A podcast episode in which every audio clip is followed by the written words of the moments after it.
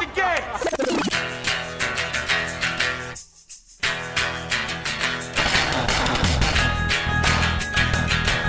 All right, let's do this. How are you, what the fuckers, what the fuck buddies, what the fucksters? What's happening? I'm Marc Maron. This is my podcast. Welcome to it. How's everybody doing? Hey, hey, you know what? It's early, huh? Put the drink down. Think about it. Okay, just take it easy, will you? Could you just put the bong down for a second? Could you not vape at ten in the morning? Could you not? How how are you still awake? I'm talking to the people that are struggling with addiction, alcoholism, drugs, whatever your thing is. Maybe you've been up all night with the porn. I don't know. But if you're struggling and you want to stop, but you just can't because it's like it's 6 a.m. and uh, you're still cutting lines, come on. Enough already. It, it doesn't age well. It doesn't get any different. It doesn't get any better. It's going to be the same thing over and over again. Whatever it is that you are compulsively doing, uh, on a daily basis to uh, alter your perception or feel better or reward yourself somehow, that's all lost after the first hour or two, and then it's just a it's just a chase, man. It's just a chase. Maybe it's distracting you. Maybe it's uh, maybe it's making you feel well. But God, let's let's reel it in, huh? What do I got to tell? What do I got to tell you? Go to a meeting. Don't worry about the God part. Just go. Just do something. Come on, man.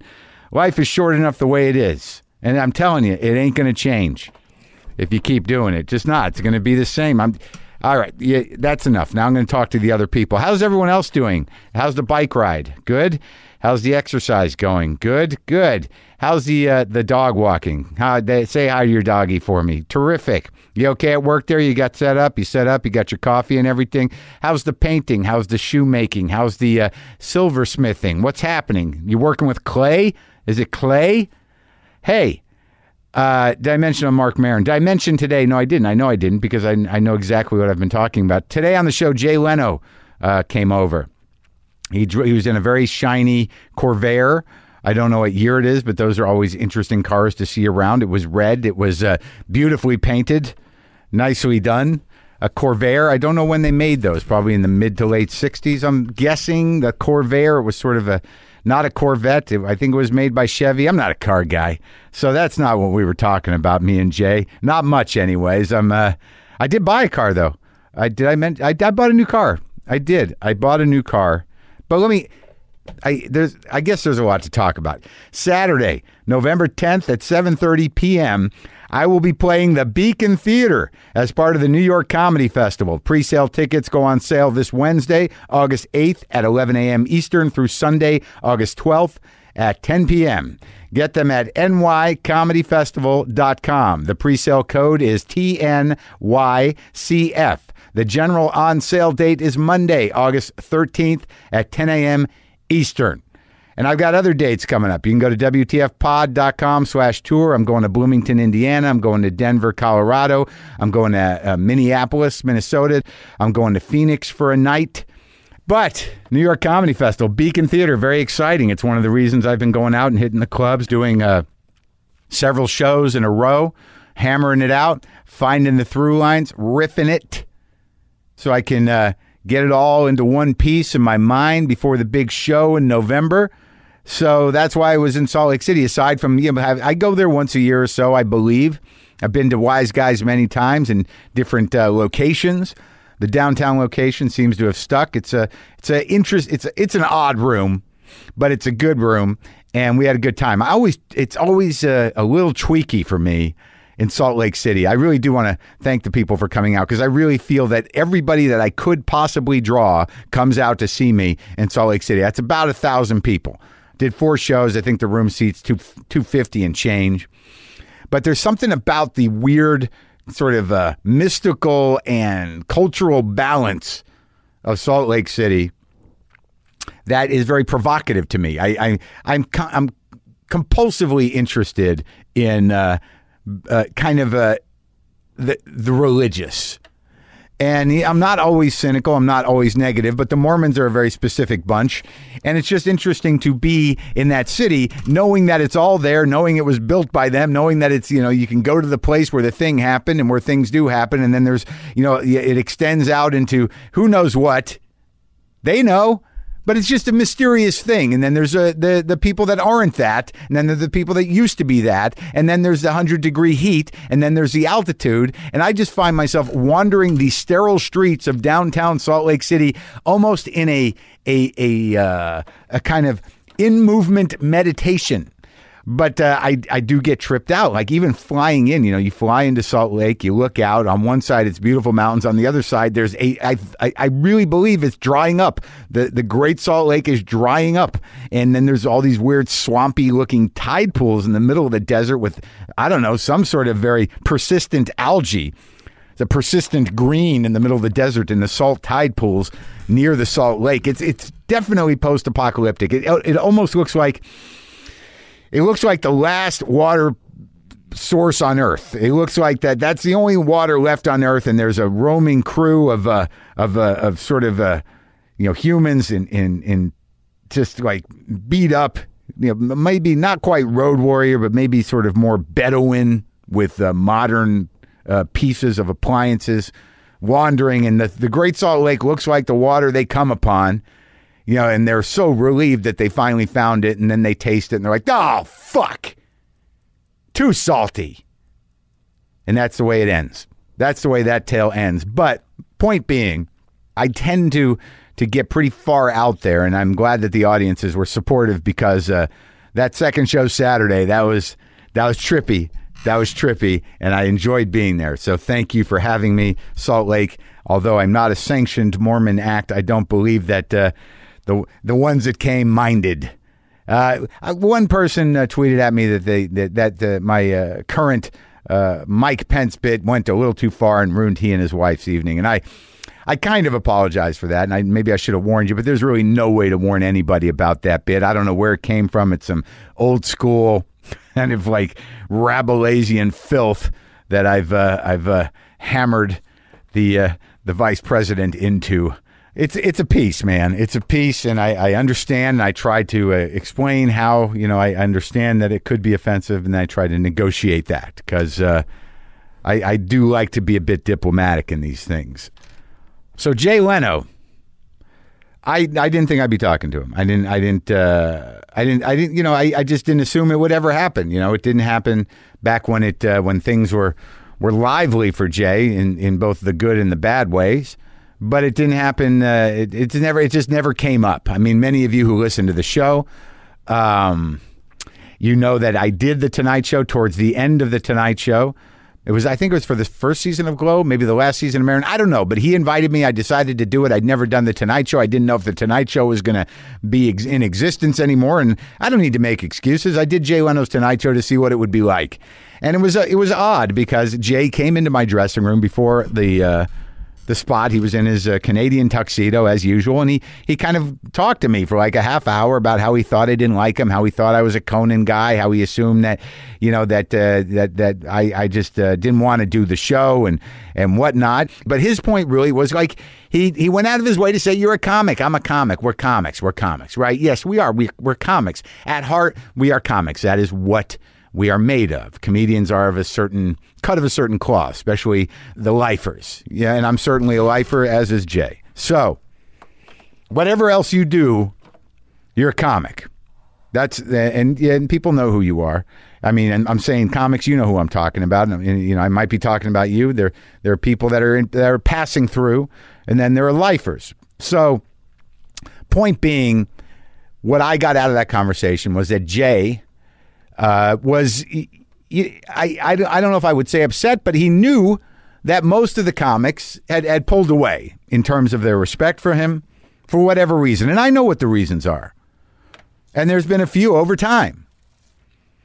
And so when I got the opportunity to have Jay on the show, I, I thought that, well, I, I don't have anything to lose. And uh, I have respect in place for him, but I also have questions about the choices he made, and, and maybe he'll talk about it. And that's what I set out to do with this interview. Because when I was younger, Jay Leno was one of the funniest guys alive. I, I mean, when I was a kid, in my teens watching the daytime shows after school, Merv Griffin, Mike Douglas, whatever the hell it was, you know, Jay would be there and he would be funny. And when I went at the original Letterman show, which I started watching at the beginning in college, Jay was pretty much on four or five times a year at least, and he was funny. He was a great comedian. And then I remember in college, I came out to LA one summer with my friend Steve Brill. After maybe it's probably after sophomore year, we went to the improv. I saw Jay Leno, and he was fucking funny. And I remembered a joke he did, kind of halfway, almost. And it's very interesting. You'll listen in the interview. I mean, that had to have been 1984, 83. And I and I, I I reminded him of the joke that I could barely remember, though I remember the punchline. He remembered the joke. Got a mind like a steel trap, that guy. But really, what I wanted to talk about is that I think the first shift in the com- in comedians' perception of Jay was when he took the Tonight Show and what he did with it. You know, it went from Johnny, who we all thought was a class act. It was really Johnny Carson was very important to comics. He was very important to Jay. And there was like, you know, the whole fight between Letterman and Jay. Uh, Johnny thought that Letterman should get it. And then there was, you know, whatever the story is, you know the story. It's available, it's in a book about what went on between Jay and Dave and, and how Jay got the show over Dave. And, uh, you know, that was a sticking point because I was a Dave guy. Thought Dave deserved it. He'd earned it. He'd worked for it. So that was the first shot for me. And I, and I can't assume to know what other comics thought. But for me, being a Dave guy, but loving Jay as a comedian, thought Dave deserved the Tonight Show, and Jay took the Tonight Show. And what was once a classy, though schmaltzy outlet uh, or show, uh, you know, he made into a circus. You know, and there, I just remember being very critical of it at the time, and you know, and just like him touching the audience and running around, it just like it, it just felt like it went just a little, low, little low rent in a way, or just mediocre, whatever. So then you got to deal with Jay hosting this show that you thought Dave should should have gotten, and then Jay's you know processing jokes. He's got to do monologues, so he's not doing you know the type of material that he necessarily did as a solo act. He's churning through a lot of jokes. They're okay. He doesn't seem to quite fit the suit or the screen uh, for a few years, but that was the first couple of hits. Is that he? We felt like he took the show from Dave. Uh, then he was on the show, and then he sort of degraded himself in the show in terms of of the content uh, being a little lowbrow, or I guess that's the word. And and that was a big hit. And you know, and then a lot of us were like, well, I don't know, man. And then Bill Hicks uh, did a sort of you know seminal is that the right word bit about Jay selling out on the Doritos co- commercials, and. And you know we we were all you know a lot of us were Bill Hicks people, and you know Bill Hicks was a sort of enlightened, uh, a genius, uh, lyrical kind of uh, joke puncher. Uh, you know, really, uh, you know, it had a lot of guts and had a lot of uh, insight and really could nail it in a way that no one else could. And he nailed Jay, and that stuck. That stuck with a lot of comics, you know. Then there's a second wave of this, you know, the Conan debacle. So I imagine some of you people who aren't my age or don't remember those earlier sort of um, Jay Leno events. You remember the Conan event. Conan was uh, contracted to begin the Tonight Show and Jay was contracted to leave it. It seems that he, he didn't necessarily want to leave, but certainly that was what the paperwork said that he had to do. And, and Conan went and got his job. And he got on the Tonight Show and he did Conan. He did the Conan thing. Now, Conan's another guy, been very good to me. Since the mid 90s, Conan used to, when eh, throughout the New York run of that show, Conan put me on three or four times a year as a, as a panel guest, which was my dream because I wanted to be like Jay was on Dave. I wanted to be like Richard Lewis was on Dave. I wanted to be like uh, George Miller was on Dave. I wanted to be a guy that sat down and had that relationship with the host. And Conan did that for me over and over again. I owe a great deal to Conan in terms of, you know, giving me some exposure. It didn't really amount to uh, ticket sales, but that was probably my fault over those years, clearly. But nonetheless, you know, I was excited for Conan to get the Tonight Show, and, and he got it. The issue with Jay at that point was that Tonight Show was sort of tanking with Conan. The numbers weren't great; they weren't picking up, so they they panicked. And Zucker, I guess it was, wanted to you know push the Tonight Show up to midnight, and you know have Jay do a, an hour or whatever it was. Jay was back in it. Jimmy Kimmel spoke out against it. You know, many of us were were sort of uh, flabbergasted and upset by the whole thing. Like, give the guy a chance. But eventually, uh, Conan resigned, was pushed out, as opposed to go do the Tonight Show at midnight. And Jay came back and uh, was there for however many years that was. So that was really the you know strike three in terms of the comic or certain comics respect for him, the certain parts of the community. Not everybody, but I'm, I'm this is just my recalling of it. So these were, you know, the transgressions or whatever they were, the the the, the things that chipped away, you know, at uh, you, you know, Jay's stature as the great comic that he once was, because he was. The '80s, that was the early '80s, man. You know, he was the fucking guy. Good jokes, and he's out there doing it still, just doing jokes and driving cars around. So. I, I, I took the opportunity to talk to him, and I'm glad I did. And you'll hear that in a second. Uh, I do need to to tell you that he's got a new show, Jay Leno's Garage. It airs Thursday nights at 10 p.m. on CNBC. You can also watch full episodes at CNBC.com and on YouTube. And uh, it was interesting. It was interesting to be sitting in here with uh, with Jay Leno. This is comic stuff, man. So this is me and Jay.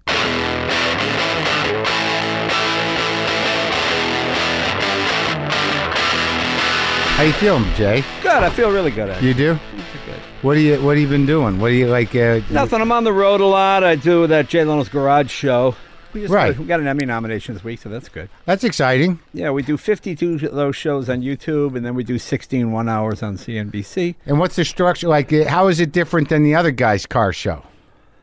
Uh, Seinfeld's car show. well, show. Jerry's is more talking with comedians and Right. cars. Mars, we feature more on the cars. Oh yeah. Yeah. I What's mean, on, on the TV show on CNBC, Yeah. the YouTube show is more technical. Yeah. Uh, the CNBC show, we do stunts, crash cars, Oh, yeah. roll cars, do all kinds of So stuff. So you're working with stunt people, you're working with car Yeah. experts. You're yeah, that kind with, of stuff. Yeah. Oh, you're blowing shit up sometimes. Blowing shit up. Yeah, anything like that. Yeah. yeah. You- but you don't you don't ruin any nice cars though, do you? no, not really. Not no. really. How many cars do you have now? Oh, man, you sound like my wife. Hey, really? I, There's about 186 cars, about 163 motorcycles. you keep a count. You know exactly. How I know many. exactly. That's how you do it. But do you like spend the whole day down there with them, or what do you? I mean, do you like? You know, it's what I like to do. I grew up in a rural area, and you always had to fix something lawnmowers and old motorcycles. And, you know, I, when we were 12, we had an old Renault Yeah. 4CV. We used to drive around the backyard. My mom would watch us through the window. Yeah. You know, now, of course, they call child services and your Yeah. parents are taken away. But back then, you know, they allowed kids Sure. to have a certain amount of responsibility. But where was that? That was in Andover. Andover, Mass, yeah. That's is it that? I guess it is kind of rural, huh? It was then. Now it's like that was before Route 93 went in. It used Yeah. to take 45 minutes Oh, to an wow. hour to get there. Now it's 20 minutes. So now it's it's like a bedroom community. You know, you get the five dollar chocolate chip cookie and the Starbucks. Right. You and know. how you grew up the whole time there? Like it was your whole childhood? Well, I was born in New York, lived there till I was nine. Then we moved to Massachusetts. It's funny. I only lived in New England ten years, nine to nineteen, but it seems like eighty percent of my life Because It feels like you got the the accent, anyways, isn't it? I mean, I didn't get as bad as some. You Right. know, I didn't get that. Yeah. You know, to me, the funniest scene in any movie Yeah. is in, um, you know, the first Ted. yeah, You know, uh, and they show. It takes place in Boston, and you see Yeah. this beautiful woman walk in. yeah, She's got some kind of supermodel body with, Right, right. you know, whatever the whatever the height of fashion and tasteful clothes are. Yeah. She got this, and, uh, and she's beautiful with the high cheekbones. The guy saying, "What are you fucking retard? You fucking asshole!" And it just, it's just that Boston accent. It just killed. I literally fell out of my chair. It really made me. What are you fucking asshole? It's uh, hilarious. well, you know, being like having spent time there because I started doing comedy there too is like uh, there's nothing like it. There's nothing like the the people are all pretty good people, but it's pretty It's all rough. good people, but it's it's weird because it's the only town that's liberal and racist. Well, yeah, because of the colleges, and then you get a little outside of Boston, and it's kind of Well, it's funny because you have MIT, Harvard Yeah. on this end, and the other end you got Southie, and uh, so you have this intellectual, anti-intellectual clash Yeah, all always. the time. Yeah. and you have. It's not that they're dumb. I don't mean dumb people. It's just people that live by their hands, that Hard live by their people. wits, Yeah. uh, that work for a living versus people who think for a living. Yeah. And, and not saying one is better than the other. I'm not saying oh people are that. I don't mean it that way. It's just it's You know, the analogy to me is uh, in the Rodney Dangerfield movie. Yeah. I think it's Back to School. Yeah. Where the professor's teaching uh, how do you build a building. Yeah. And then Rodney goes, yeah, but then you got the union guy. You got to slip him a hundred bucks. And how about the other guy? And the other guy comes, and, you know, Rodney's got all the Yeah. ways to get the real way to get it Right. done. You know, and that's that's that's Boston. And that that's the beat where all the kids turn to him and start yeah, taking yeah, notes. yeah. That's that's the that's the funniest. thing. Oh yeah, what do you do when the union rep comes and you got to slip him a grand? You know, blah blah blah. Very funny. Yeah, Do you remember him? Did you know him? I love Rodney. You know, You know what's weird, Jay, is that like in retrospect, he doesn't get the respect he deserves. like I mean, like he, you know, people talk about him, but you know, he's he should be always talked about as one of the he greats. is, he is one of the greats. Yeah. know. I remember the dumbest review ever. Rodney was at the comedy store once in, in the main room. yeah, and the LA Times reviewer was obviously somebody new, and he, the reviewer said, "Mr. Dangerfield has an annoying habit of constantly touching his tie and, moving it. You know, why doesn't he get a shirt that?" Fit? He missed the whole point of it. when was that? The seventies? Oh yeah, yeah, seventies, early eighties. I'll tell you my favorite Rodney story. yeah, Um, Rodney, well, first time Rodney was on the Tonight Show, and he's doing his act. And with, I, I with you or with, With Johnny? me, with oh me. yeah, and because that was my, I used to love him with Johnny. Yeah. Because because you just Johnny would just repeat one word. Yeah. Uh, I went to the store the other day. Went to the store. Went to. The st- oh, I tell you, Dan, and the guy there. And what happened? And, what, and so when, whenever Rodney would call me, I love to do that. I love to Yeah. go.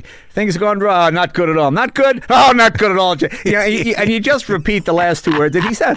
You know. So anyway, he's doing his act, and I notice Yeah. he he twitches. Yeah. And I go, well, that's not part of it, you know. Yeah. And I called Debbie, my producer, over, and I said, "Look, I don't want to panic anybody. I think Rodney's, Yeah. I think Rodney's having a stroke.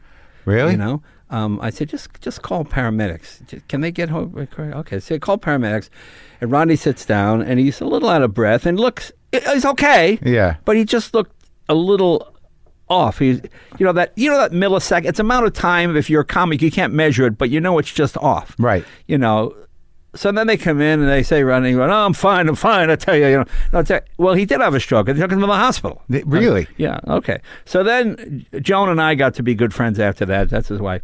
And then years later, when Rodney was in a coma in the hospital, I went to see him. Yeah, It was right before he died. yeah, And Joan said, Jay, Rodney can't speak or say anything, but I think he can hear you. I said, okay, okay. How you doing, Rodney? You know, blah, Yeah, blah. I love right. you, man, all that kind of stuff. So she says to me, um, she says, Rodney, um, if Jay, put your finger in Rodney's hand. yeah. She goes, Rodney, if you know it's Jay, squeeze his finger. So he's squeezing my finger, and I go, Rodney, that's not my finger.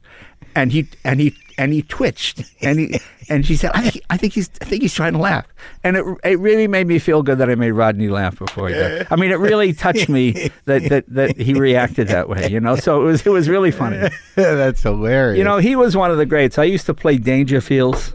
in New York, Yeah, and you, uh, that my- dark, weird room. my wife and I would sleep in the storeroom in the back where all the cans of spaghetti Yeah. sauce and everything Yeah. piled up. And Right. that's where we lived for the two weeks that I played Rodney. And it's so funny because Rodney was hardly ever there. Yeah, And right. people would come to the front. Is Rodney Anthony? I think Bob is Rod.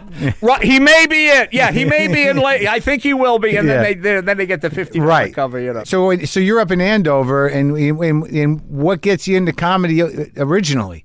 And how did you not end up doing it there? You you know all those guys, right? I, I did do it. You're a little older than them, I think. did do it in Boston, but you know, I quickly learned in Boston. Where? What, what was the show? What clubs were there? Well, I used to work. uh, wasn't there, was it? No, no. I played the Playboy Club. Yeah. I played Lenny's on the Turnpike, Yeah. It was a funny club, and I played a lot of the strip joints Yeah. because that's what comics were at strip joints. What? Or wait, late '60s? Are we talking? I started in '69. I was working the clubs in '70, '71, Yeah. and I learned real fast. If you stay in Boston, you wind up with a Boston act. Hey, how about that Mayor White, huh? You know, and then you Yeah. go somewhere else Right. and nobody knows what. So I realized, I real as soon as you get kind of popular somewhere, just get out of there. Yeah. A lot of the Boston guys made the mistake of just staying there. Yeah. And they'd make a thousand bucks a weekend in Right. Boston. Then they go to Connecticut and make two hundred, and they go. Why should I go to Connecticut? Nobody knows me here. So they just stay. You know, to me, as soon as I started to get a little heat going, I Yeah. would go to the next place. So I used to drive to the improv in New York not every night, but at least three or four nights a week. From from Andover? yeah, from Boston. Yeah. Uh huh. Yeah. You were living in Boston at the time? yeah, to go on at the improv. Yeah. So you, you what you'd set out at like what, six? And then just Yeah, set out at six, seven, get there about ten, wait Uh-huh. around for a couple of hours. and that was when Budd had it. That's when Budd had it. Yeah. You know, it was a magical place. The improv. I got I was I performed there at the end when Silver had it and it was sort of on its way out. You know, it was just Missing a letter on the wall. I had never even met another comedian. Yeah. So I thought I was the only guy in the world doing this. Up I- in Boston? yeah, you just didn't meet. You know, it was a Boston was. A, I would hear my my mother's friends say, you know, Kathy's boy Jay's some kind of comedian. Oh, it's so sad. I mean, you know, it Yeah. didn't even seem like a viable. Yeah. What is he doing with his Right, life? right, What is- yeah. It was that. You, you Sure. just- and then when you went to New York, But there were no guys up there then? no, what used to happen? I had an apartment in Boston. In What part? Uh, right on uh, 1754 Commonwealth Avenue. Was And- it Cross Street? Was that up by uh, Uh, up BC? near Brookline, yeah, up near BC. Okay. Near Chestnut Hill. Yeah. And whenever comedians from out of town came in to do the Playboy Club, they'd stay at my apartment. Yeah. I would Oh. just put an open invitation. Hi, I'm Jay Leno, the comedian. Oh, okay. Richard Lewis, uh, uh, Billy Crystal, Freddie Prinze. Freddie Prinze sat up all night once with a gun, just firing into the wall blew, and blew a hole from the bedroom into the living room. In your apartment? yeah, yeah, just blew a hole into it. That is when you barely I'll, I'll tell you a funny story about living in Boston. You know, you, you know, uh, uh, Commonwealth Avenue. Yeah. You have Commonwealth Avenue, and then you have a little strip of grass, and then you have a little street, Yeah. like an access street. Right. So one day I come out of my apartment and I see a refrigerator on the access street that someone has thrown away. Yeah, so I go, oh man. I said, you know something? They should bust the door off of that. 'cause A kid gets in there. Yeah. So I go to my apartment, get my hammer, bang, bang, I smash the hinge. I, I, I bend the door, but I bend it all the way back. Okay. And I slam it. It won't shut. Great. I did my good deed. I go to my apartment. I come downstairs about a half hour later. This one, woman crying. This guy, hey, hey, you you live around here? I said, yeah, I live there. You see somebody smash his refrigerator? I, what? it's a refrigerator. I said, it's an old refrigerator. Throw it away. It's not old. We're just moving in. It's a brand new goddamn refrigerator. And I look at it and I realize, oh, it is a brand new refrigerator. I went, oh, uh, maybe somebody thought it was, uh, you know, something. Thought, well, would think that it's brand new. I said, no, I, I didn't, see, I didn't see anything. Oh man, yeah, it was pretty stupid. That's good. So a lot of time. So the first time you met a lot of the guys was at your house, at your apartment, because they were in town. And you, what were you, house MC, or you just always worked there? No, I wasn't house MC. There was no. The Playboy Club, you had to do six shows a night. You had the Playmate room and the Playboy room. Where was it? Downtown. Downtown, yeah. And each room held about 350, 400. Yeah. And while the singer was opening downstairs, used to be closing upstairs. So I'd always pass these singers with big sweat stains under their arms because they'd have to carry the, the band's instruments up and down Right. between three flights. These girls, Yeah. you know, mascara running there in tears. It's 100 degrees. Yeah.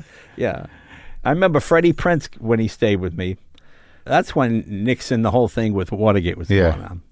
And uh, Freddie's doing his act and, you know, putting down, the guy said, it's the president.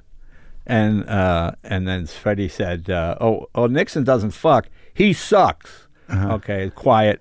This guy takes out a gun, fires two shots over Freddie's head In the club. in the club, and the whole band dives down. People are screaming. Everybody's running direct every direction. They grab Yeah. the guy. They throw him out. Yeah, it was a it was a pretty crazy time. Well, how'd you avoid like the uh, you know getting drafted or whatever? I just had a high number. You did. If I gotten drafted, I would have gotten drafted. I was number two seventy eight. Yeah. And did you, you have people in, you, in the family that went? Did your My brother, was go? in Vietnam. Yeah, my brother volunteered. My brother went to military school. Yeah. so he was a soldier. Yeah. And when he came back, did you get a sense that uh, he was disillusioned with it? No, my brother did aerial reconnaissance, Uh-huh. and his job was to examine photos and look for targets and that kind Uh-huh. of stuff. My brother went to military school. Right. He went to Yale. Then he was a soldier. So those guys got a little treat a little bit better, and uh, right. you know, not so, he- much. Right. So he he didn't have a, a sense Yeah. of No, my brother liked being a soldier. You know? Yeah. And what about your folks? They they lived a long time, right? Yeah, my parents lived on. You know, I have a really old family. My father was born in. My grandfather was born in 1857, before the Civil War, and my dad was born in 1910. Yeah. So my parents were always Or old. old. Yeah, just yeah. I mean, always old. Your, yeah. your memory, the, Yeah. your first memory is that they're old. my yeah my pa- I realize when I look at pictures, I realize I was eighteen, just about when I, the age by the age I am now. Yeah. my dad was my dad is my age when I was eighteen. Is Right. but he seems so old to be back. How old are you? I'm sixty eight. Really? Yeah, You look good. Yeah, it's all right. It's all right. So okay, so you're kicking around doing the Playboy Mm-hmm. Club, Richard Richard Lewis and all those guys. That's when you first meet them. You're going down the improv. So that place at that time, who were you seeing? What was the deal? What, how was what was Well, your I- relationship with Budd? I, uh, well, I was working for a foreign car dealership. I was working for Foreign Motors of Boston. So what would happen? Selling what? Then we had Rolls Royce, Mercedes Benz, Citroen, a lot of bunch of foreign cars. Yeah. And Rolls Royces and Mercedes would come into the docks in Elizabeth, New Jersey. Oh yeah. So I would either fly down or take the bus down, pick one up, and drive it back. So I'd always stop at the improv and do a set. In the car? Yeah. And Budd would see this kid pull up in a Rolls and go, Whoa, this must be like the richest kid. So he always gave me, it, it took a couple of days before he realized what was going on. Yeah. But one time I went down there to, uh, to a guy had bought a, a Rolls Royce. Okay. Yeah. He gave me $35,000 in a paper bag. That's, Yeah. that's what a Rolls cost back then. Yeah. Wow. Okay. Okay, I had it in a paper bag. How I many picked- you got? I don't have any rolls. And I picked up another rolls and I drove it. Instead of coming back to Boston, I think I'll stop at the improv and do a set. Yeah. So I stop at the improv and do a set. You know, I got the 35 grand in the paper bag. I got, and I take it with me on stage. And I put it on the piano. And I do my set, and it's one of those nights everything's killing. Ooh, I come out. Well, man, I got. I'm, I'm driving back. I'm listening to the set, you know, and I hit the toll booth in Jersey, and I go, "Where's, where's the paper? Fuck! I realized I left it on the Why piano." You did. So I turn around and it's now 1.30 in the morning and there's some singer on stage. And No one- Mountain greenery, da, da, like eight people No, on it. yeah. I look around and I see the bag still on the piano. Oh my god. So I go up and I, excuse me, I fuck, forgot my lunch, sorry. But I'd just be getting out of jail now Oh my. if I had lost that money. Yeah, I mean it was it was pretty crazy. That way, that must have, that feeling when you went back into that room and saw the bag still there. That must have been Yeah. a good feeling. It was a very good feeling. it must like that. but Just see, to me, there's nothing like being a stand-up. You know, sure. I mean, like when I watch when I watch Michelle Wolf. yeah.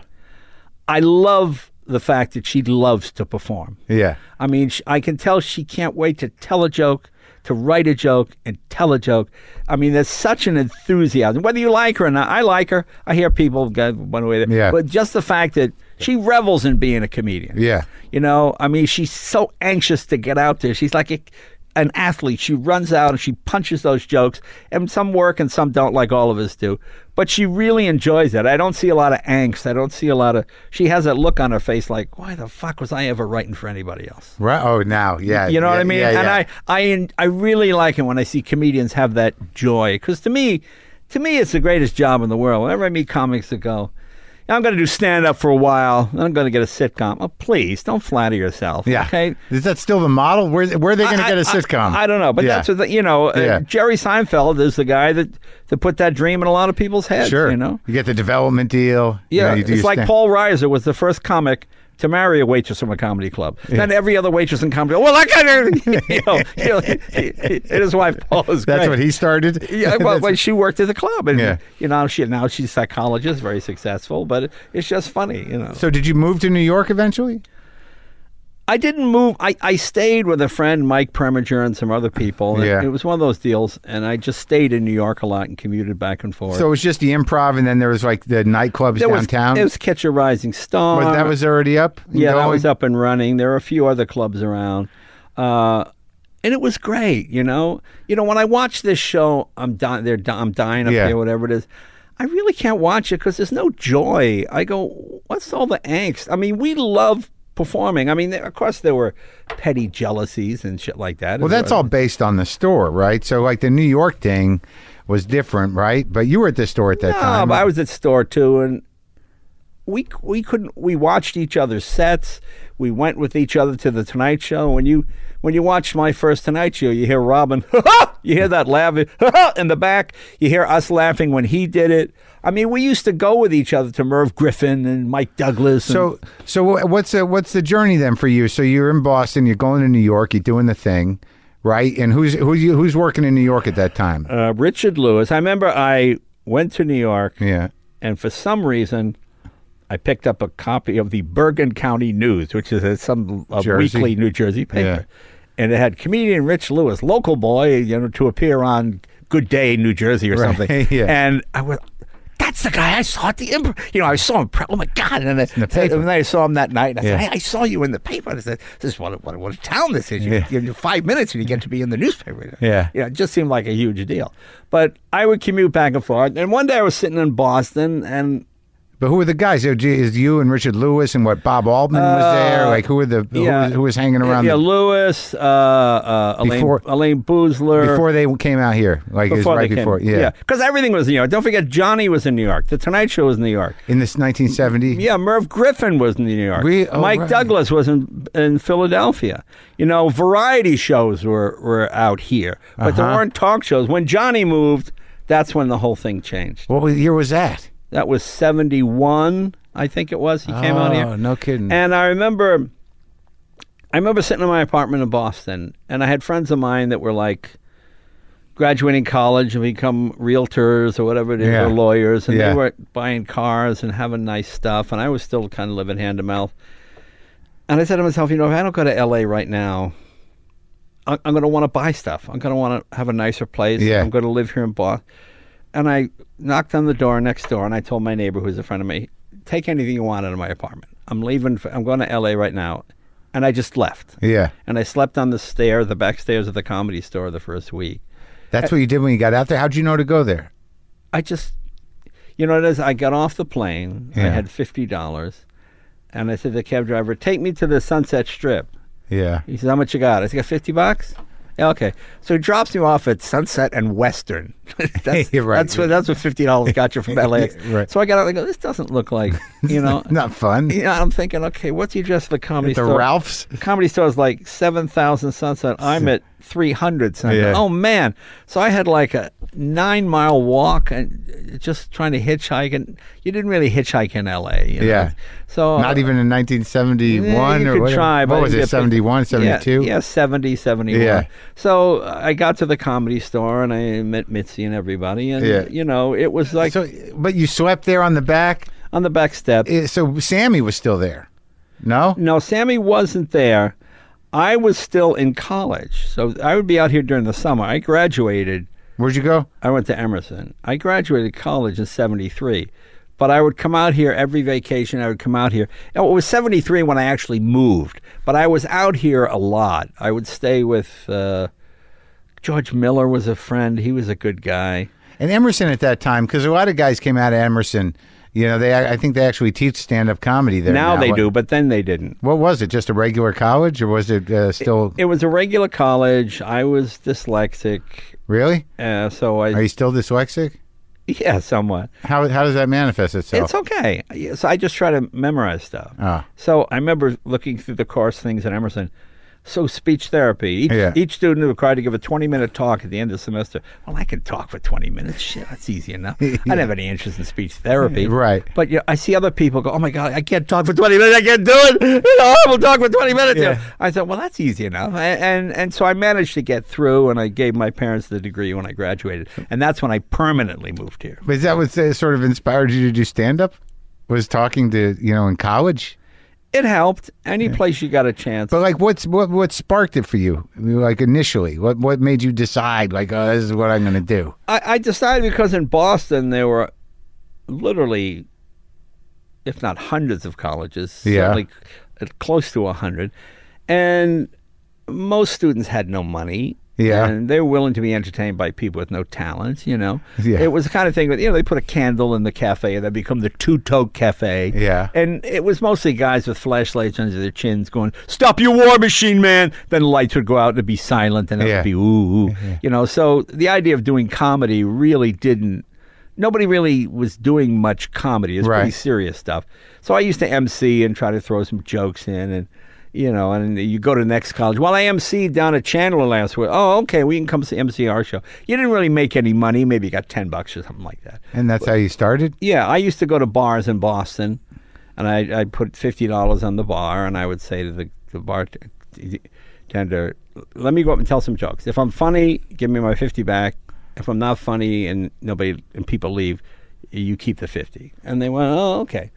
So a couple of times I lost the fifty, but for the most times Yeah. it was okay. Yeah. Or they'd say, "Here, keep your money, kid. But we don't really do comedy. Don't come back." But you know, just anywhere to get experience. Oh, and, and uh, there was so there was really no clubs, and that you There weren't any clubs. There were just strip Right, was a- clubs. yeah. I used to work with a stripper named Lily Pagan. I work with a stripper named in the combat zone. I Need a Man. Yeah, Uh, and these, you know, it was really interesting because these were women. I was 19 to 20. They were probably in their 40s. Yeah. Big, strong women. Yeah. And, uh, you know, in those days, you're either a secretary or you worked at the shoe factory yeah, or you were an educated woman. You know, there weren't a lot of job. or- And these women weren't hookers or prostitutes. They were just. I remember they all had short hair. They'd wear wigs, and we'd go do a gig out at like Fort Devens, and they would put they, they would take out power tools and put together this giant champagne glass that one of them would take a bath in. You know, and Mm-hmm. I yeah. would stand there and tell jokes Yeah. while they did that. Uh-huh. So one day I'm telling jokes, and this guy says, "Hey, you suck! Hey, kid, you're an asshole!" Yeah, and and, and maybe she just gets out of the tub nude, totally covered with, goes over. Punches the guy in the face, breaks his nose. The guy's nose literally splits open. He's bleeding all over the place. He's screaming. His friends are going, "Oh!" You just, just hilarious, just really funny. I mean, it was great times. great bloody times. Oh yeah. All right, so you're you're coming back and forth. Mm-hmm. You meet Mitzi. What's the first time you meet Mitzi like? Because you know, look, I started. I was a doorman there in the in the '80s when you know, uh, you know, when Sam was big. Like I was there for a couple years. That's You know, of what- Sam's the reason I left. Yeah, You know, Sam would come in Yeah. with the guns and the coke, and you know he was unusual. He was really good. yeah, He- you know, he had that primal scream, Yeah. which brought. It's like when you see a guy do blues Yeah. better than anybody else. You Yeah. can't explain why it's better. Yeah. It's just an intensity. But then he would come. He would come in with this posse after a couple of years, and there'd be guns and coke. And I just said, you know, some, I'm a comedian. When this place gets busted, I don't want to be downtown to Yeah. explain that I don't do coke. So I just, I just stopped going. you just stayed away. yeah. But you were uh, well. It's, so, but when you first met her in the or '71 or '72, I mean, what, what what was that? What was that scene like? Because I mean, the strip must have been out of control. I mean, you stri- you you you sound to me like you're kind of a conservative guy, but it was a wild time. I am a conservative guy. Um, you know, she was like your comedy mom. I mean, that's the funny thing about it. You know, when that strike happened, she was like a, a mom who couldn't let go. We loved Mitzi. I thought she was great. She gave us all a chance. Very nurturing with everybody. Then it got to the point. Well, here's what you should be doing in your act. Uh-huh. Well, I don't want to do that. No, you need to do that if you want to work here. You know, it, it got to that point with, I remember Jack Grayman, she wanted him to change his name to Jackie Bananas and wear a yellow jacket. And, Yeah. and, you know, just making suggestions, which she was like a mom whose kids are growing up now. And, you, you know, you can't, they're 18 now, mom. You can't tell them what to do. What'd she know? tell you to do? It's not that she told me to do anything. She told me to wear a scarf. Did she tell you that? Yeah. Well, see, I was also friends with Budd, and she didn't like that. So there was there was a bit of a distance. I was one of the few people that could play both clubs. Uh, Yeah, that, that didn't work out for Jimmie Walker. No, that didn't work out for a lot of people. And she just got possessive. And I don't think she was. I was always very grateful to her. Yeah. I mean, I was very, just for having a place where we could go. You know, just to meet other people that were comedians was like, man, I have something I can talk about. I don't have to explain to people and watch people roll their eyes when I say I want to be a comic. And yeah, okay. you know. Like, I mean, I can't, like, I'm trying, I always try to put the history together, and I've read the book, and I've had a couple of the old guys Yeah. in here. But, like, at that time, I mean, you come out there, you don't, you don't have agents, you don't have a manager, you're Still at the don't. comedy store, Yeah. right? And uh, is Letterman there at that time? Letterman had showed up. Uh, yeah, and Letterman was probably the best wordsmith. to Yeah. use the word that I'd ever seen. Yeah. Uh, I think he admired my ability to be on stage and not give a shit and just sort of work. Yeah. And I admired his ability to weave. I remember the first joke that really caught me. He said, "We here at you know he talked about working at a local news station Yeah. at, at WKR are diametrically opposed to the use of orphans as yardage markers on public golf courses." And he, he had a whole thing about, that. and I thought uh, I just liked the lyrical sense of how he put that together. Yeah, So I went up to him and I introduced myself and I said, "Man, yeah, I really like the way you you you, you weave this. You tell a story into the pitch." He goes, "Well, how, can you get up there and, and, and just not be nervous?" How can-" I said, "No, no, that's a, so that always used to be my thing. When I would do Dave, I would Yeah. I would go next door and buy like a huge meatball sandwich, you know. Yeah. And when I would see Dave coming down the hall to make makeup, I go, "Oh, oh, Dave, oh, take how could how could you eat that before you go on? Jesus Christ, what's the matter with you? Oh, Dave was delicious. So and then I got to the point where I would bring the sandwiches out on the show, you know. Yeah, and, and he was just he was just so he didn't like doing stand up. I mean, he a great comedian, a, a good broadcaster, and Yeah. I, I, I this, I'm not disparaging. He Yeah. just didn't like the road. Right. To me, I love the road. Dave hated it. I think he went out with Tony Orlando a couple of times. He just, just hated it more than anything. And it was it was it, it was just it was just funny. But I always had a a great admiration. I, I think he took from me maybe a little bit of the performing part, Yeah. and I took from him. Oh, that's boy, that's the way you write a joke. Right, That's better a way to say it. And then it's not, you know, uh, you're not stealing from one another. It's not that. You just okay. That's you're seeing the right way it should be done. And who else impressed you at that time? Did you get to see Richard Pryor all the time at the store? Yes, I love Richard Pryor. I would ask Mitzi to put me on after Richard every single night. Just to, for the workout?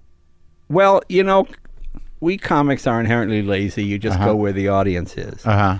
Oh, so you you I so- said don't go, don't go. So that kind of thing.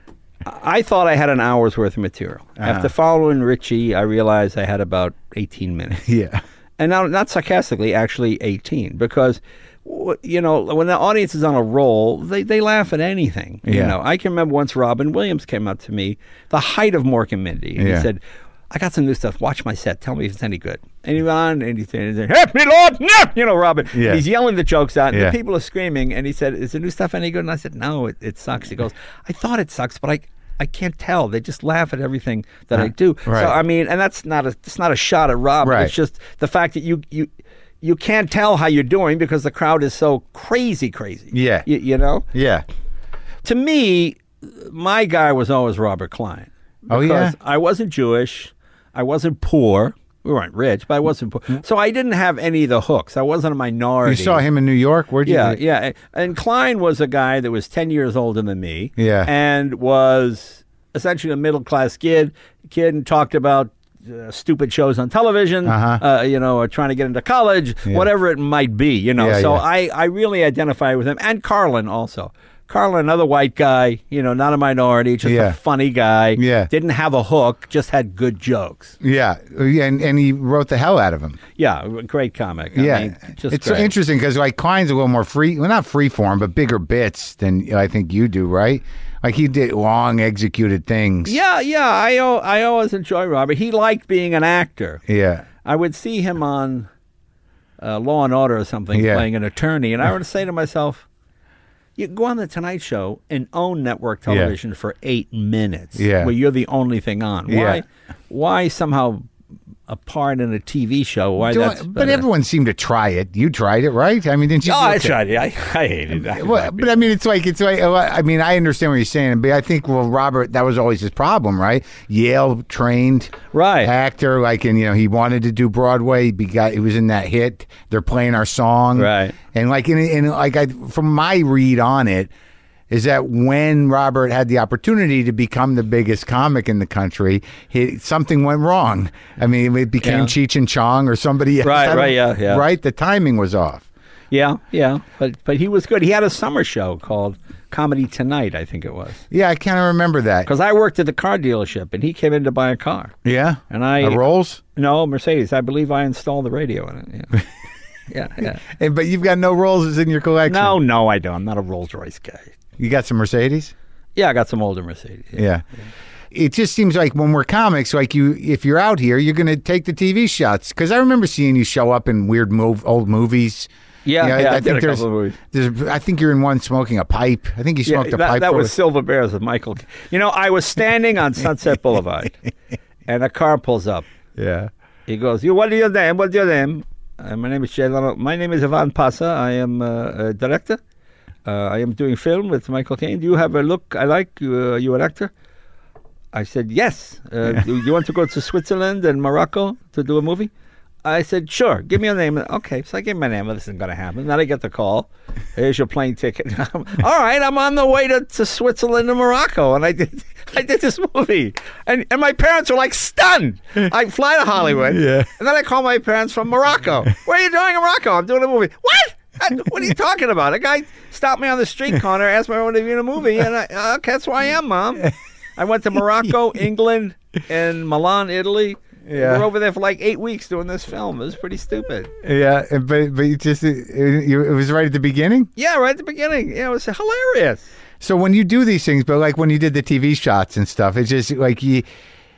Because what did you know you weren't an actor, or did you just not like the gig, or you just was like, I? I don't know. I was just grabbing at straw. I Oh, yeah. I don't know. Yeah, but you at that time early on, were you opening for musical acts? Were you yeah, on the road? Yeah, I was on the road a lot. I opened for everybody from. I remember I was opening for Perry Como, Yeah.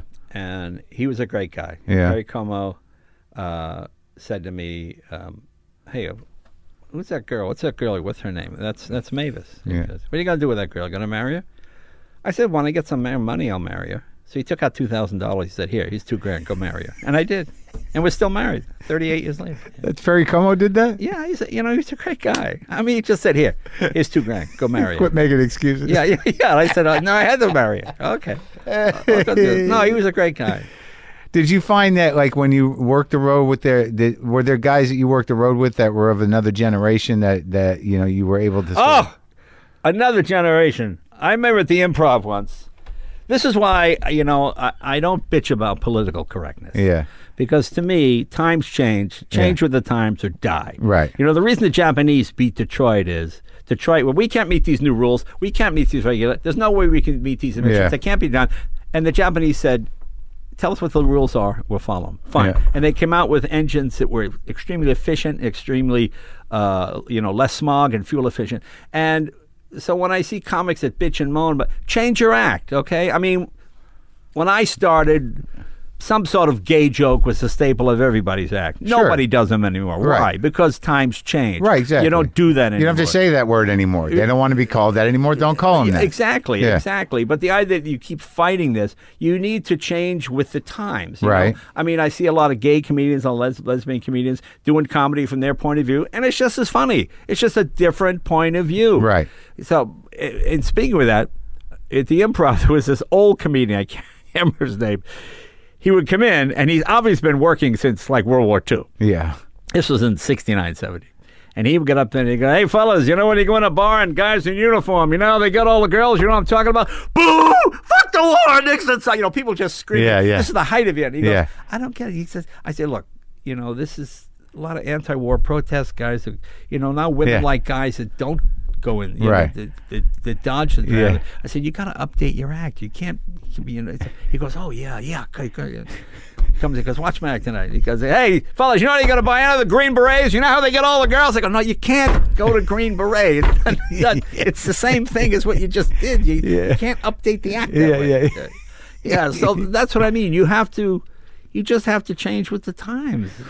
I remember seeing you. I can't remember. Like I remember two very distinct uh, jokes because I, I thought they were hilarious. I thought you were great. I was in. I must have been in uh, in junior high or something. I don't know if you were on Mike Douglas or Merv Griffin, but you're sitting in the big chair, and they cut away to commercial, and it was just an aside. You go, "Does the chair fold into the wall now? Are we gonna like on a game show? We're gonna." and I thought it was the funniest thing in Oh, the well, world. thanks. But see, you were never a fan, though. Who, what have you? Well, you're right. You were never. No, a fan that's of not me. true. No, it's not. No, Oh. no. I remember seeing you at the Improv. Oh, okay. Like in like the the uh, I'd see you when I was in college. I'd come out here for the summer, and I'd see you. Uh, there was the one joke that like these are ones I remember just from for whatever reason. You said uh, I saw a commercial. It was brought to uh, to us by the uh, the Spring Peach Advisory Board. Oh, Uh, oh no. Uh, the the what peach? What is it? The, no, uh, it was the. I can't. The find- Cling Peach Cling- Advisory Board. right, the Cling- Eat delicious Cling Peaches. A message from the Cling Peach Advisory Board. And what kind of cushy ass job is that? Yeah, yeah, that's it. That's it. Bob, this man on line nine wants to have Cling Peaches with cornflakes. Yeah, that's fine. I got no problem with that. no problem with Look, hold, that. hold my problem. Hold my calls, Grace. That's what. That's what. That's what the joke was. But Yeah. you know what's so funny is when you take over the Tonight Show Yeah. you've got to do a 12 minute monologue every single night. Mm-hmm.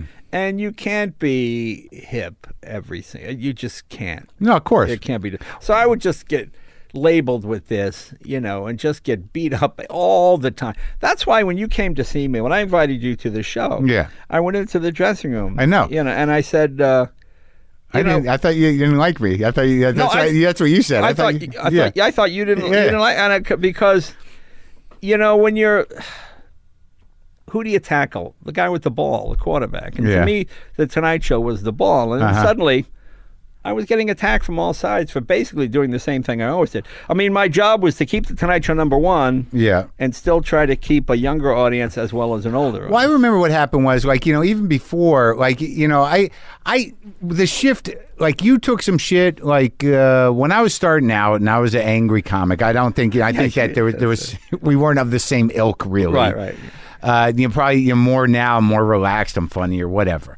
But uh, you rem- are funny. I enjoyed your special. I watched last. Oh, thank you. Uh, but like I remember when you know Hicks took you on, and that I mean that was like the You know first punch. You know what happened with Hicks?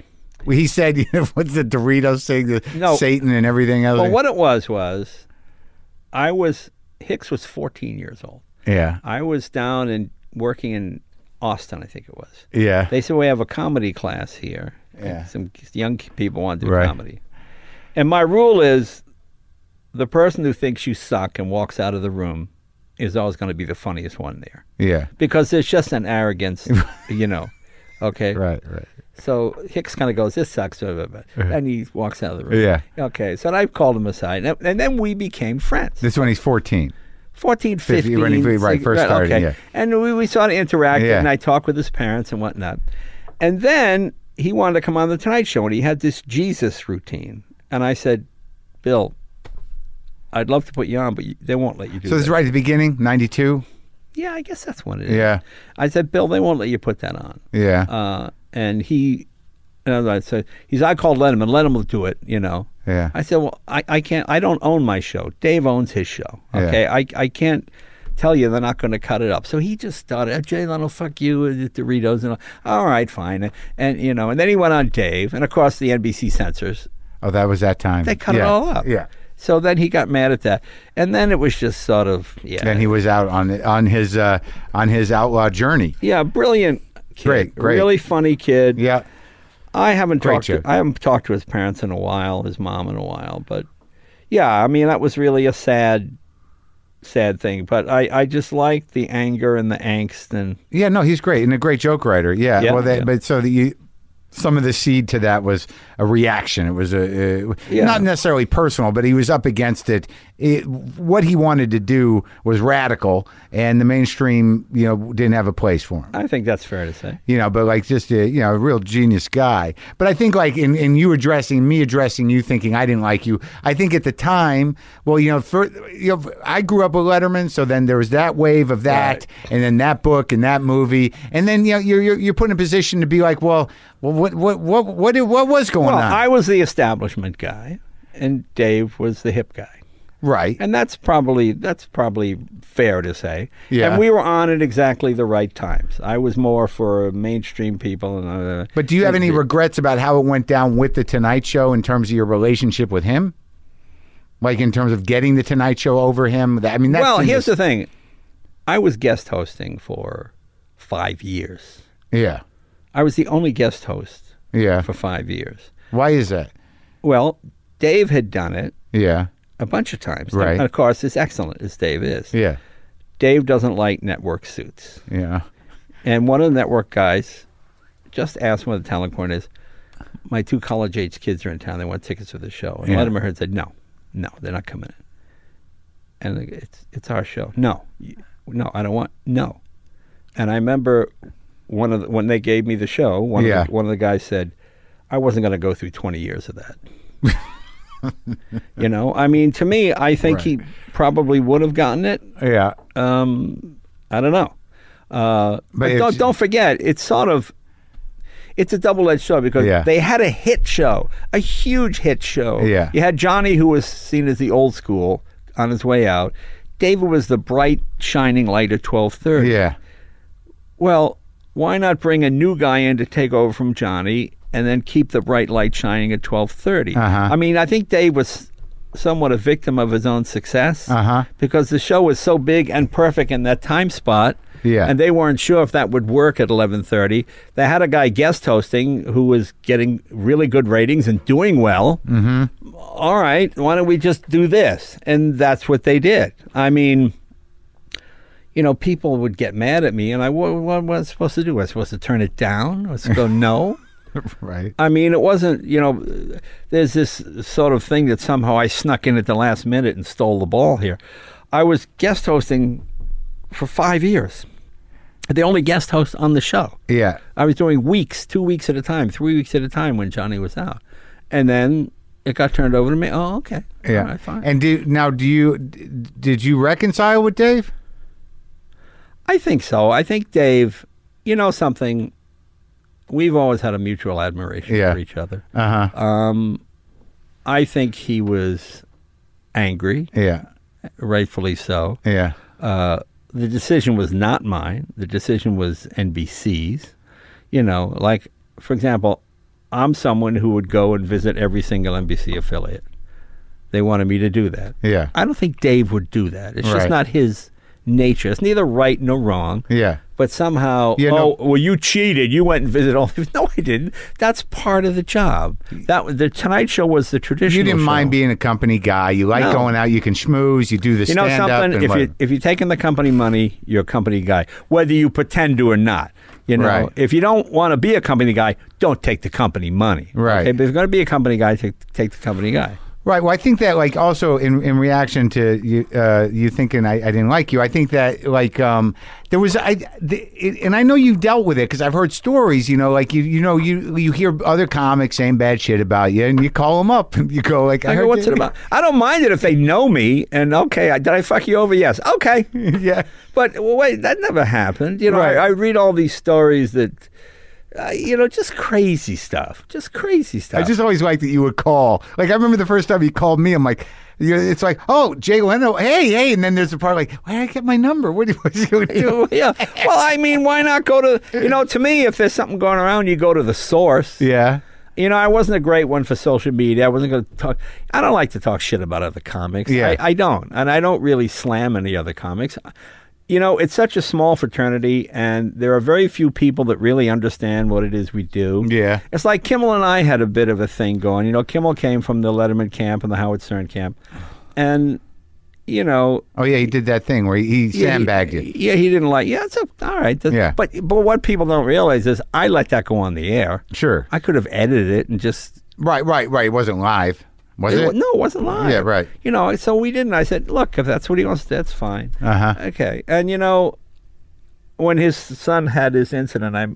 I called him up and we had a nice talk. And I said, "Look, I think you're. fu- I think he's really funny. It's good, And yeah. the funny thing is, he's more like me probably than any other host. He's Italian. Yeah. He's got kind of a blue collar background, which Yeah. I like. Yeah. He's a funny guy. Yeah. So we reconciled, and, and I think we're. I don't know if we're friend friends, but you know, I just called him up and said, "Look, I'm." I'm I'm not going to say anything bad about you. I think you're really funny. I think you did a great, he does an incredible job on the Oscars. I oh, mean, Oh yeah, it's great. It's great. you know, I turned that job down because I didn't, I didn't think I could be any good at it. And I watch him; I, he just does an amazing job. It's really funny. It's really Yeah, it's- topical. yeah, it's he's good. got a great interaction. Well, let me ask you a question. Uh, The because like I- I'm just trying to track this thing. So uh, we, you know, we we got the Hicks thing, and then you took the job, and then there was the tension with Letterman. There was the Letterman camp, and then you know, and then uh, you know, there, there only seemed to be a Letterman camp, and somehow you were the, you know, you were the guy that did something bad. Oh yeah, yeah. But but the truth of the matter is is that you know like your assumption by me was wrong because I always loved you as a comic and you were one of the great comics and you're still a great comic but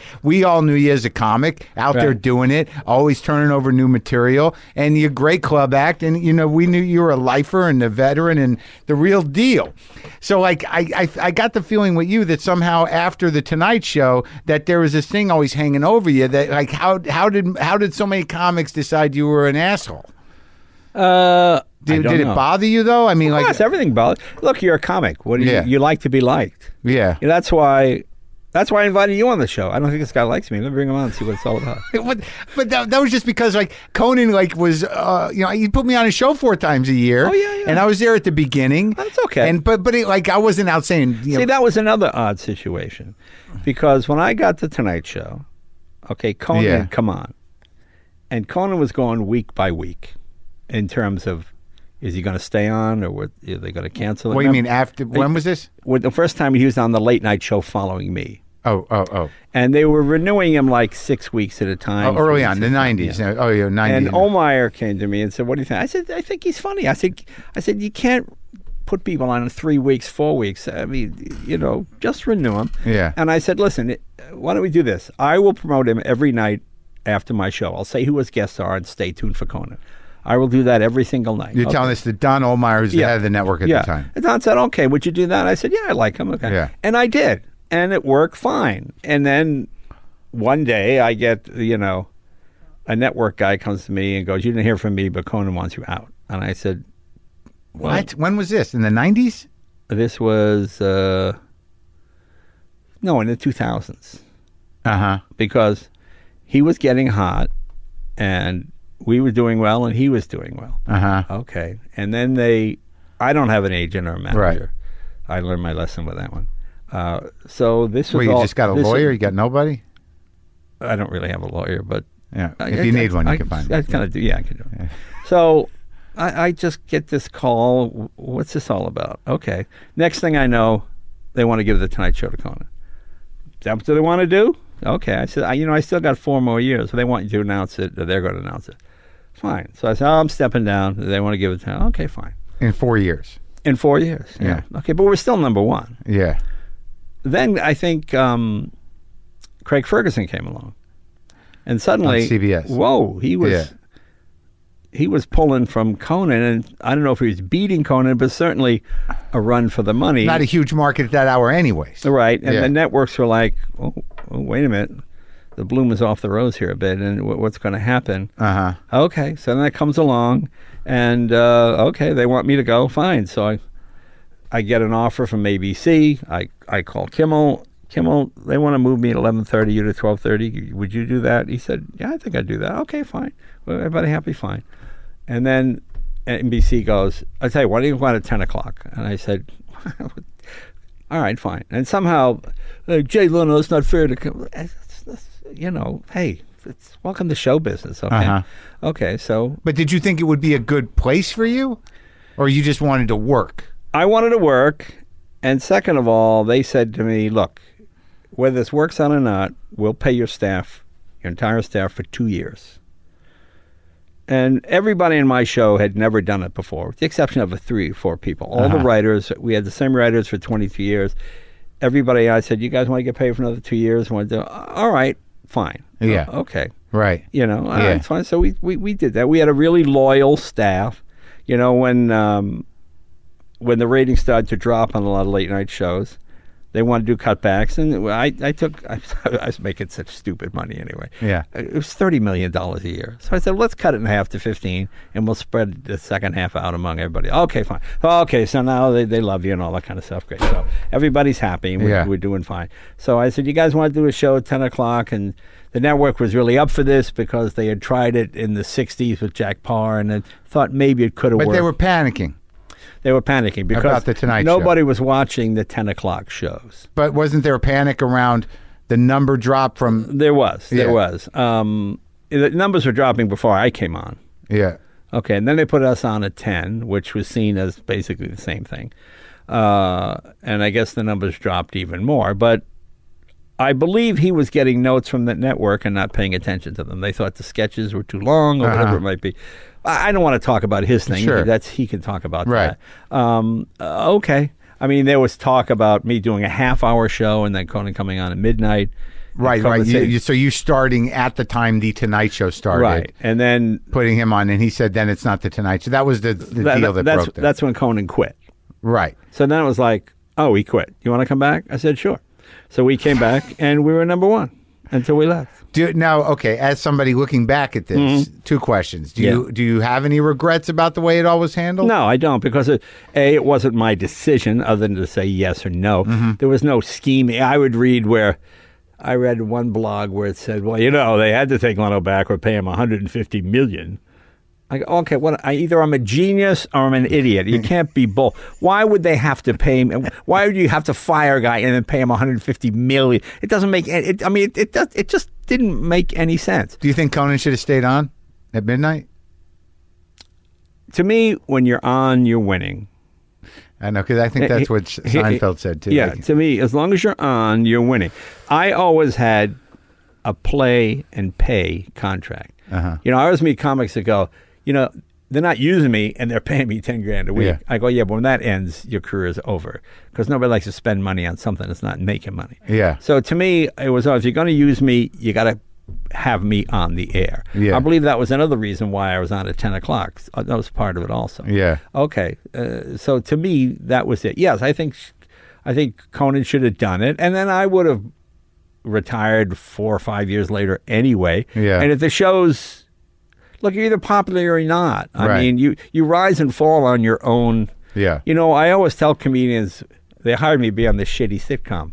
Yeah, they're hiring you because it's a shitty sitcom. Yeah. So they're thinking you can make it funny. That's why you're on. Okay. Yeah. Hopefully, it won't be a shitty sitcom because you're on it. Yeah. That's the way it works. Right. We had bad lead-ins when uh, when I was doing the Tonight Show um, in, in the '90s. Just awful. You know, all these ten o'clock bad dramas that weren't going anywhere.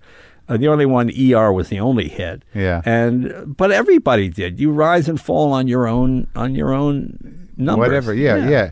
So let, let's go back in time just a bit for a minute. Sure. The, uh, so, like, I saw Tom Dreesen the other night, and he, he performed at the comedy store for the first time in like 40 years. Right. Oh yeah, I love Tom. He went on the main room. Argus brought him up. Yeah, yeah. Yeah, yeah. Now, do you, like, in Mitzi Pass, did you go to the, the memorial or anything? I didn't go to the memorial because I got a stupid phone call.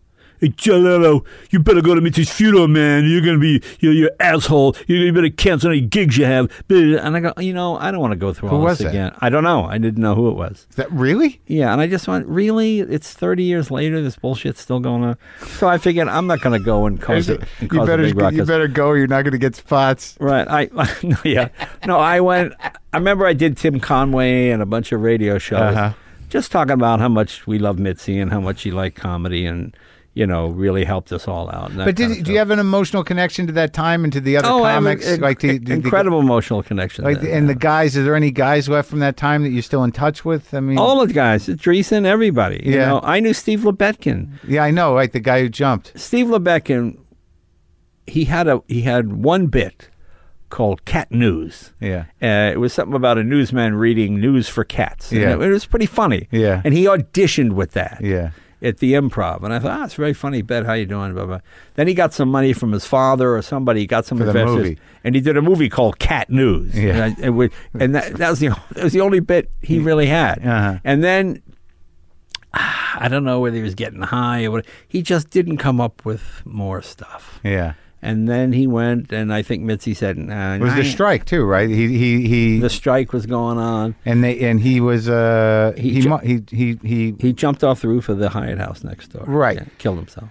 right right, but it, but some of it was because he was panicking. Uh, Obviously, he had some mental problems, but he was Right, panicking right. that he wasn't getting spots. 'Cause I Right, talked to right. Tom about it. And he said, "Yeah, that, like he was one of the strikers, and like, Right. and he, I guess he mentally had everything invested in this thing. Right. rumor. Right. You can invalidate a rumor to me or not, and and it's all right uh, if it's not true. But I heard that, it, that somebody the next day after he jumped uh, uh, uh, called the comedy store uh, to put him for spots as the Bitkin.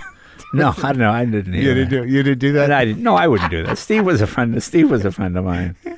You know. yeah, uh, of course. I don't mean to be. A, No, no, no, no, no. But it was just. It's a comic thing, you know. yeah. No, and that's what I mean. It's a comic. You, somebody- just, you have to go. Somebody's going to do something. You have to go for Yeah. the joke. You yeah, yeah, for the yeah. joke. You know? But you do. You have warm feelings about that time, and I love that time. You know what it was because you, you there was a sense of belonging to something. I mean, it, it, when you're a young comic, you have no idea where your life is going. You don't want to sell insurance. You don't want to work in a factory. Yeah. You just don't want to be a regular person. Yeah. You just want to do something or die trying, you know. Yeah, yeah. And and to meet other people who think like that. I mean, I went a whole year without ever meeting anyone else that wanted to be in show business in Boston. That people look at you like, "Oh, you're a comedian, huh? Oh man, that's a, that's kind of weird." Yeah. yeah. Uh, and girls were a comedian. Sure. Like, where do you work? Right. Well, you know, you get up, and uh, you just tell jokes, you talk. What you?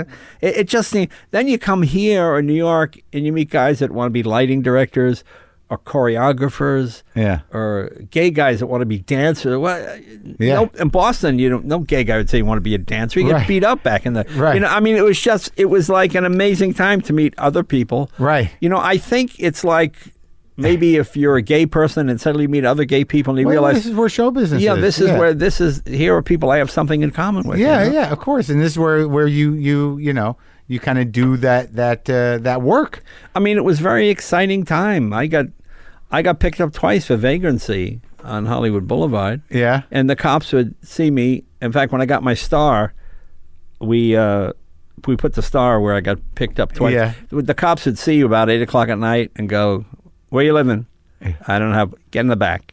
And they they put you back in the police car, and you'd spend the whole night in the back of the car in their shift, and they let you out at six o'clock in the morning. But you'd tell them jokes and stuff, which was worked against you because if they laughed, You like a couple car? weeks later, two other cops.